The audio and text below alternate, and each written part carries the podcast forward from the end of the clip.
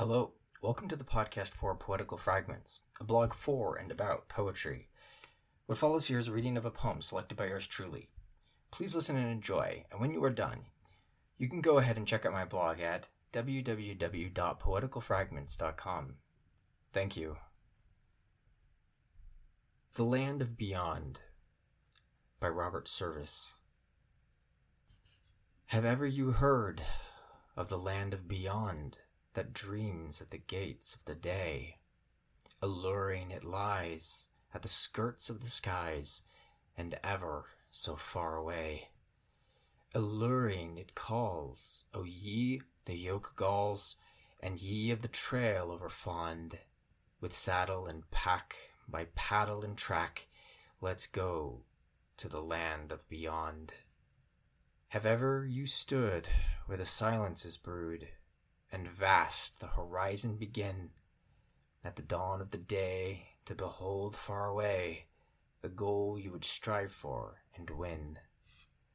Yet ah, in the night when you gain the height, with the vast pool of heaven star spawned, afar and a gleam like a valley of dream, still mocks you a land of beyond.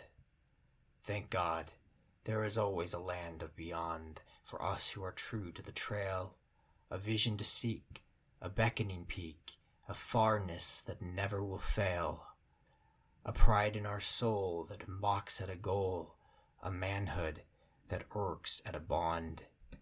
And try how we will, unattainable still, behold it, our land of beyond.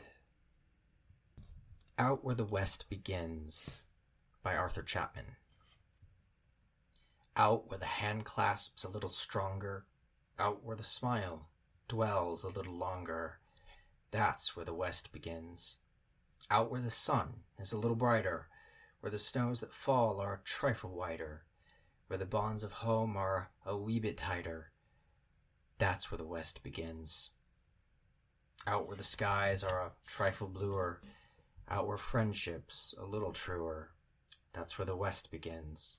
Out where a fresher breeze is blowing, where there's laughter in every streamlet flowing, where there's more of reaping and less of sowing, that's where the West begins.